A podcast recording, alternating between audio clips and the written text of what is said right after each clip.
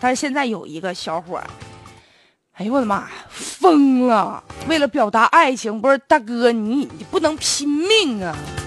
这不嘛，他在高速公路上跪着求婚，就在这个沪渝高速大桥桥面上，就出现了玩命的浪漫。车上一对情侣打算回老家江西啊，就是开到这儿的时候，男子突然间下车，单膝跪地，跪在人行横道上向女友求婚，女友瞬间遭蒙圈了，感觉这事儿来的太突然了，一时间无法接受啊，就坐在副驾驶不愿意下来呀，这俩人还挺尴尬。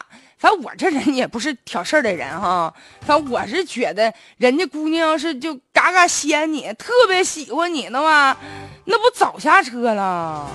但是一直坐在车上不愿意下来，从一个侧面说明点问题呀。后来呢，这警察呢就劝女朋友，还没没办法就下车答应这求婚。你说这哪是求婚，这变相逼婚嘛？这也不浪漫了。后来交警很认真的恭喜这男的呀，恭喜你啊，有媳妇了。但是那个您非法占道，嗯，这个罚款二百元，扣六分你说这浪漫是有代价的，我就劝大家伙千万不要做这种违法的事情。这位大哥是挺浪漫，但是呢，也是惊喜和惊吓呀。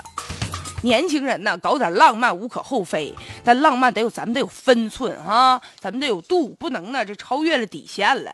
超越红线，你这是浪漫什么呀？把生死置之度外了哈，这不是作死吗？